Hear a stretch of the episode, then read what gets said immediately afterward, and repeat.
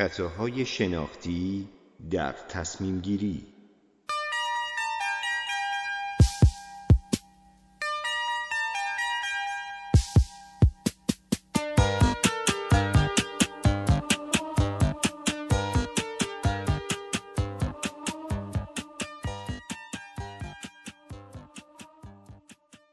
خطای اعتماد به نفس کاذب.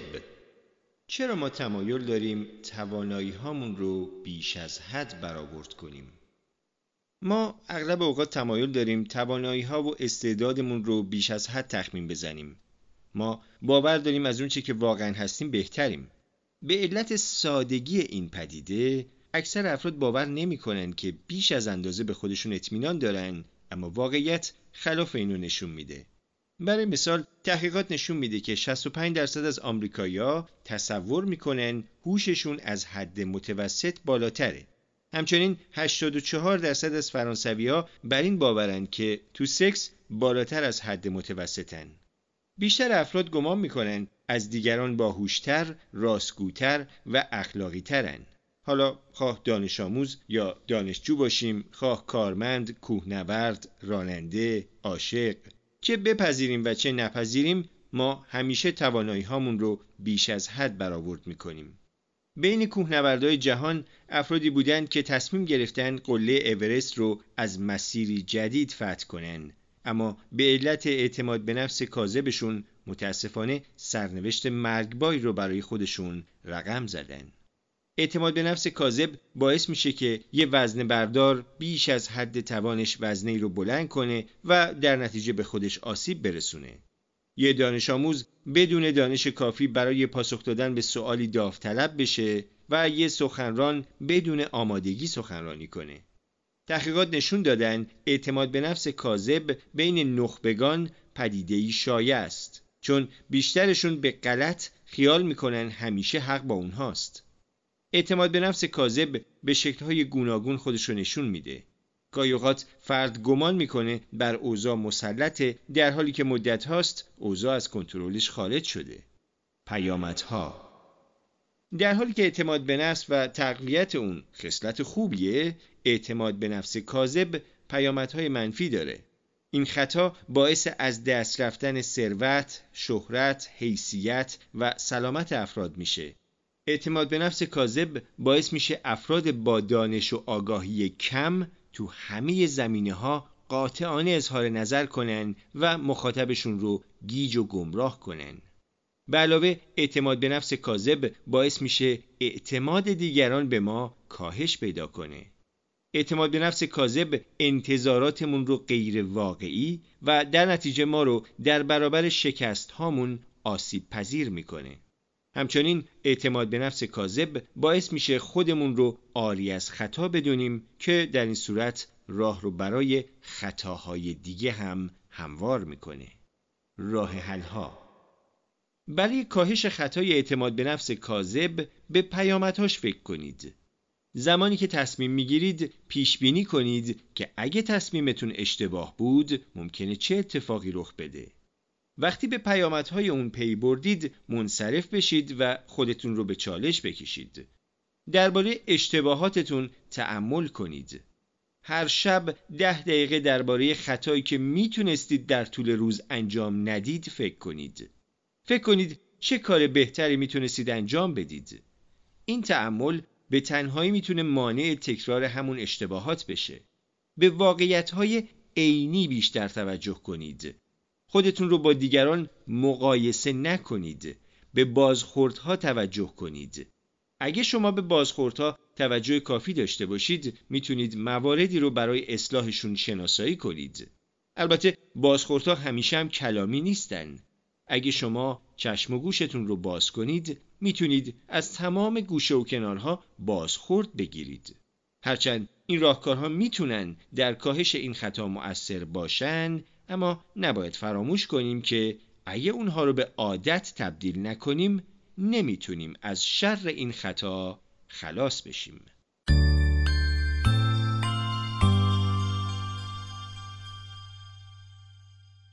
خطای اقتدار یا اتوریته چرا ما فرض می کنیم قدرتمندان و صاحب نظران همیشه بر حقن؟ خطای اقتدار یعنی تمایل به پیروی و اطاعت کورکورانه و بدون تأمل از دستورالعملها و عقاید افراد قدرتمند و صاحب نظر.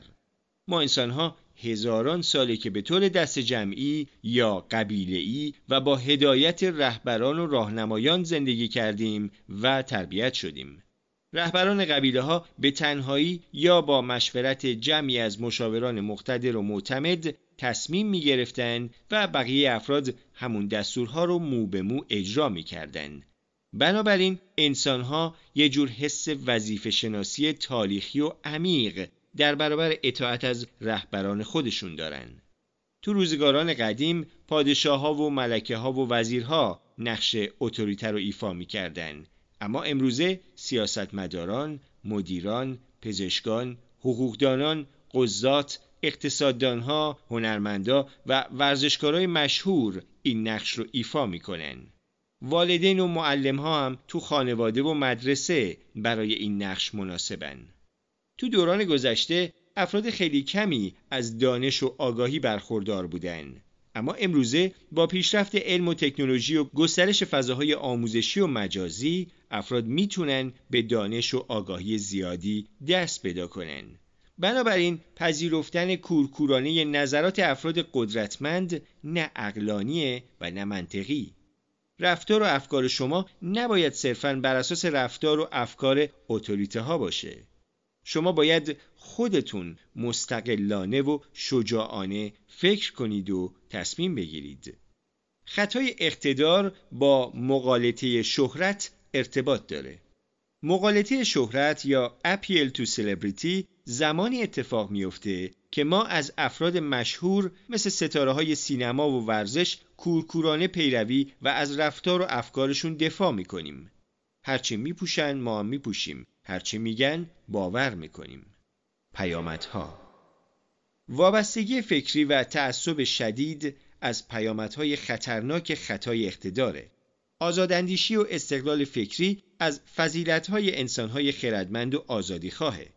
افرادی که از نظر روحی و فکری شدیدن به دیگران وابسته ان نمی‌تونن آزاداندیش و مستقل باشن. در نتیجه هیچ وقت به لحاظ فکری و عقلی رشد نمی‌کنن. راه حلها بازم تفکر انتقادی هر زمان مجبور شدید از دستوری اطاعت کنید آزادانه و آگاهانه فکر کنید که آیا دارید کار درستی انجام می‌دید؟ اگه گمان می‌کنید که ایده بهتری دارید مطرح کنید. تصور نکنید که هرچه آتوریته ها میگن ارزشمندتر از نظر خود شماست. فرض کنید همچین دستوری رو فردی پایینتر از اتوریته صادر کرده. خب اون وقت چه واکنشی نشون می‌دادید؟ اگه متوجه شدید توصیه اتوریته مشکوک به نظر می‌رسه از خودتون سوال کنید که اگه یه فرد معمولی این دستور رو داده بود چه کار می‌کردید؟ شما نباید صرفا به علت اینکه اتوریته دستور داده کورکورانه اون رو بپذیرید. اتوریته ها رو نقد کنید. اگه تصمیم تأثیر مهمی داره اون رو نقد کنید. این روی کرد ممکنه باعث بشه اتوریته ها درباره دستورهای خودشون تعمل یا تجدید نظر کنن و در نتیجه مسیرشون رو تغییر بدن.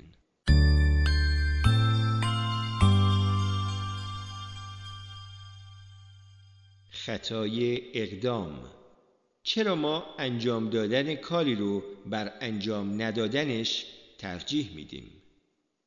خطای اقدام زمانی اتفاق میفته که فرد تمایل داره تو هر شرایطی اقدام کنه و بی تحرکی و سکوت رو جایز نمی‌دونه.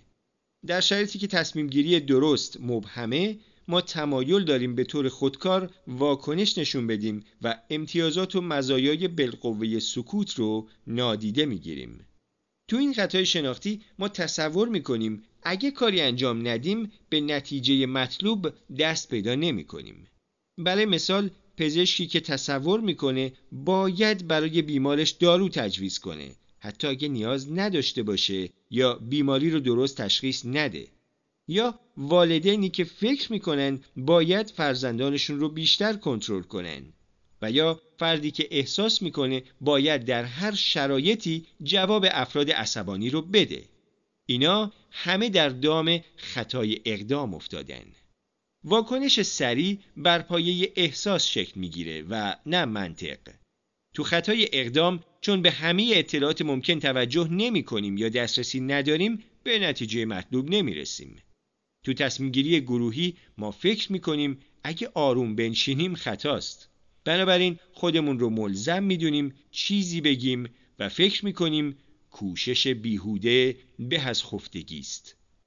در این حالت خطای اقدام با اثر چشم و همچشمی همپوشانی داره که بعدا راجبش صحبت می‌کنیم. اما چرا این خطا اتفاق میافته؟ هزاران سال پیش انسانها در مواجهه با خطر واکنش سریع نشون می‌دادند و خب این کار برای نجات جونشون ضروری بود. برای مثال با شنیدن صدای مبهم تصور می‌کردند که یه حیوان وحشی در کمینه و فرار می‌کردند. بنابراین واکنش سریع، غریزی و در جهت ادامه حیات و سازگاری با محیط بوده. اما با پیشرفت تکنولوژی و تغییر سبک زندگی به واکنش سریع برای بقا کمتر نیازه.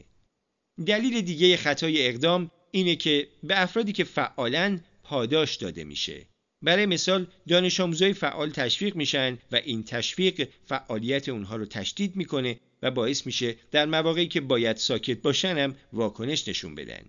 علاوه بر پاداش تنبیه تنبلی هم به تقویت خطای اقدام دامن می‌زنه. افرادی که در گذشته به علت بیتحرکی تجربه منفی داشتن به احتمال زیاد بیشتر در معرض این خطای شناختی هن. بنابراین تجربه های منفی ما رو به سمت اقدام کردن سوق میده.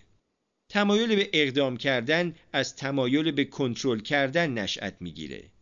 با اقدام کردن ما احساس می‌کنیم می‌تونیم اوضاع رو کنترل کنیم و شرایط رو تغییر بدیم. در این حالت خطای اقدام با توهم کنترل ارتباط نزدیک داره. تو توهم کنترل فرد میزان کنترلش رو بر اوضاع و رویدادها در حالی که تصادفیان بیش از حد برآورد می‌کنه.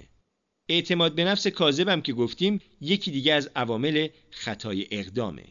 ما فکر می‌کنیم می‌تونیم با عکس عمل نتیجه رو همیشه به نفی مطلوب تغییر بدیم. پیامدها یه وقتایی تو زندگی یا تو تصمیم گیری اولویت دادن به اقدام و عکس عمل بدون تأمل و دلیل کافی می‌تونه اوضاع رو از کنترل خارج یا حتی بدتر کنه. اگه تو شرایطی که باید ساکت باشیم واکنش نشون بدیم نتیجه معکوس می‌گیریم. برای مثال وقتی بین مادر و فرزندانش دعوای لفظی کوچیکی پیش اومده بهتره که پدر به نفع یک طرف وارد دعوا نشه و آروم سر جاش بشینه.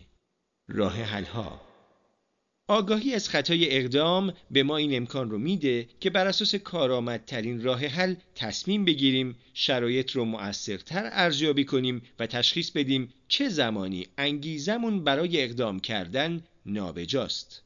بیتحرکی به معنی تسلیم شدن نیست. در واقع سکوت غالبا سودمنده. بنابراین باید تلاش کنیم اقدام پیشفرز ذهنمون نشه. با خود کنترلی می‌تونیم از خطای اقدام دوری کنیم. البته این فرایندی طولانی مدت که شامل حرکت کردن بر خلاف تمایلات و قرایزمون میشه. به علاوه اندیشیدن به پیامدهای اقدام کردن می‌تونه ما رو از این خطا دور کنه. به خاطر داشته باشید که اینجا هدف حذف اقدام به طور قطعی نیست. هدف اینه که به همون اندازه که به اقدام کردن توجه می‌کنیم به اقدام نکردن هم فکر کنیم. انجام این کار به تصمیم گیری های مؤثرتر و نتایج سودمندتر منتهی میشه.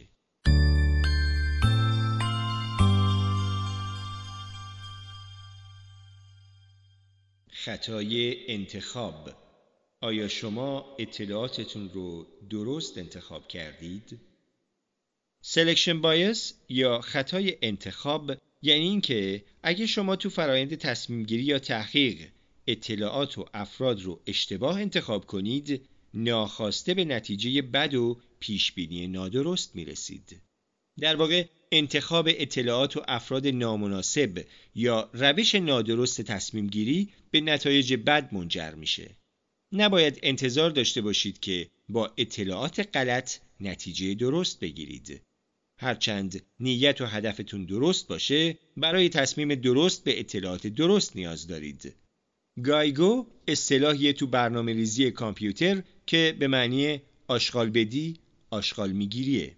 گاربیجین گاربیج اوت یعنی اگه شما اطلاعات نادرست به کامپیوتر بدید طبعا کامپیوتر هم پاسخ نادرست به شما میده تو ذهنم همین پدیده اتفاق میفته اگه شما به ذهنتون اطلاعات نادرست بدید طبعا براتون بد تصمیم می‌گیره.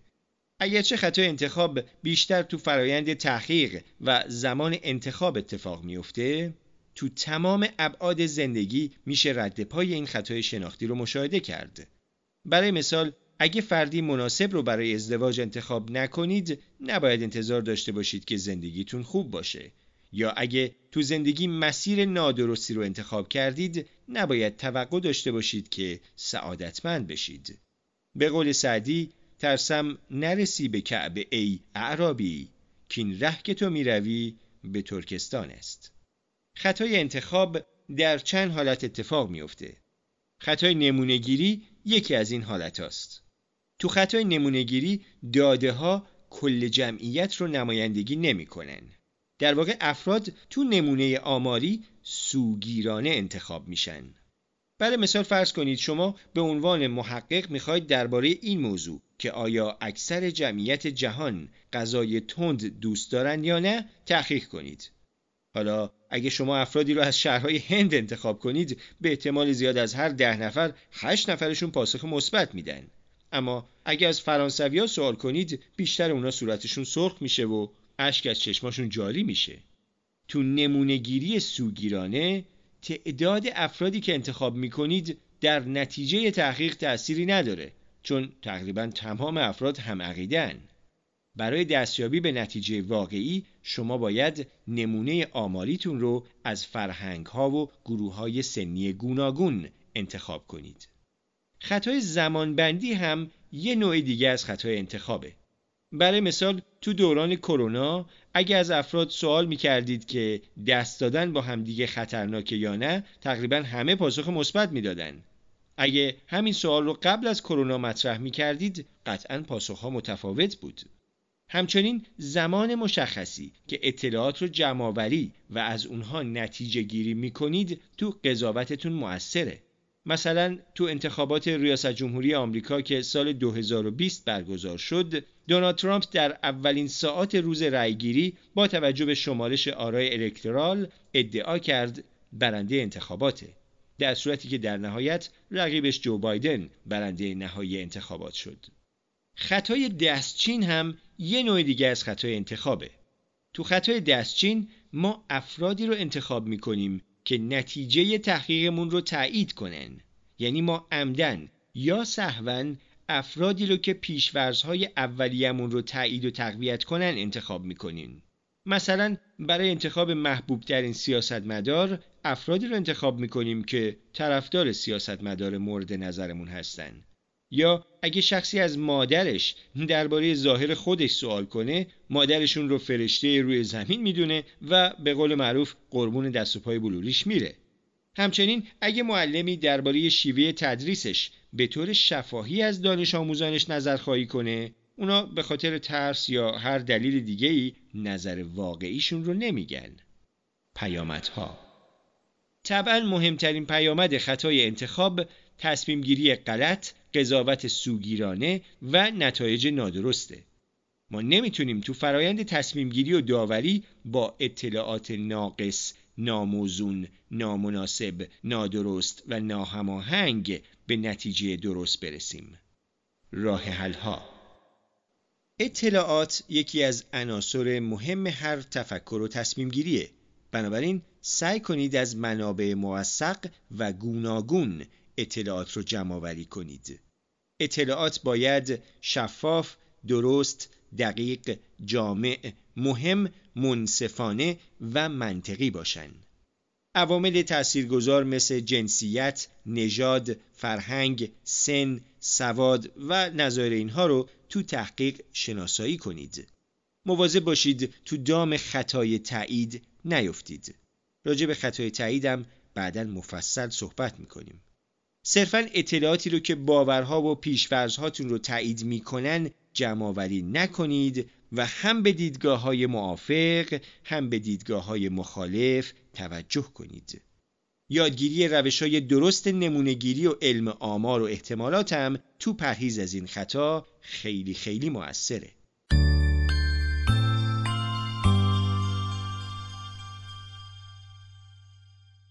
خطای اندازه گروه چرا ما فکر می‌کنیم افراد تو گروه های بزرگتر موفق ترن؟ تو خطای اندازه گروه یا کتگوری سایز بایس ما تصور می‌کنیم در شرایط یکسان افراد گروه های بزرگ بهتر و موفقتر از افراد گروه های کوچیک عمل می‌کنن. در واقع تو این خطای شناختی اندازه گروه ما رو فریب میده. حتی اگه شرایط موفقیت برای اعضای هر دو گروه یکسان باشه. برای مثال ما فرض می کنیم ها و پزشکا تو شهرهای بزرگ بهتر تدریس و تبابت می‌کنن. یا تصور می‌کنیم دانش آموزی که پدر و مادرش پزشک متخصصن خودش هم در آینده پزشک میشه. ما بر اساس تعداد فالوورهای افراد تو اینستاگرام یا تلگرام درباره اونها قضاوت می‌کنیم. شخصی که عضو قبیله بزرگیه ممکنه لزوما شخص بزرگی نباشه. خطای اندازه گروه از این پیشفرز پنهان نشأت می‌گیره که اعضای گروه ویژگی هاشون رو از ویژگی های اعضای اصلی گروه به ارث می‌برن. اینکه ما ادعا کنیم وارث فلان قوم یا نژادیم به این معنا نیست که ما تمام ویژگی های اون قوم یا نژاد رو به ارث بردیم. گیرم پدر تو بود فاضل از فضل پدر تو را چه حاصل؟ خطای اندازه گروه با مقالطه ژنتیک یا مقالطه منشه هم در ارتباطه. مقالطه ژنتیک زمانی اتفاق میفته که ما با توجه به تاریخ و منشأ پدیده ها، اشیا و اشخاص درباره اونها قضاوت کنیم نه با توجه به وضعیت زمان حالشون. پیامدها خطای اندازه گروه تو قضاوتمون درباره افراد و اشیاء اثرگذاره. این خطا سبب میشه درباره احتمال اتفاقات آینده درست قضاوت نکنیم. از اونجا که هر شخصی یا چیزی متعلق به گروه بزرگتریه شعبه ها و اعضای اون گروه هم بزرگ به نظر می‌رسن. راه حل ها پیش های نادرست از پیشفرض های نادرست سرچشمه می‌گیرن که پیامدهای نامطلوبی دارن برای پیشگیری از این پیامدها باید منطق پیشفرزمون رو به درستی و به دقت ارزیابی کنیم. گرچه ذهنمون نمی‌تونه احتمال واقعی پیشامدها رو دقیقا محاسبه کنه اما با عقل سلیم و منطق می‌تونیم تا حد ممکن درباره افراد قضاوت کنیم و درست تصمیم بگیریم.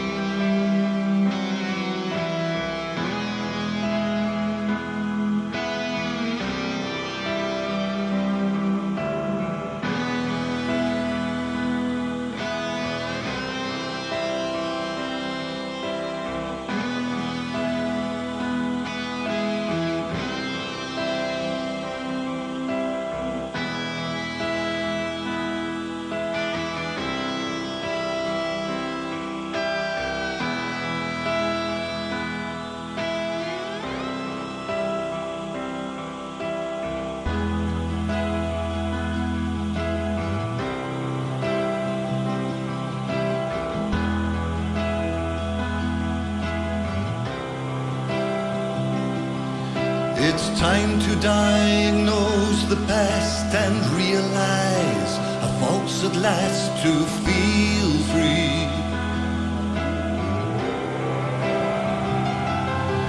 Uncertain of what lies ahead, we qualify the words they spread to feel free.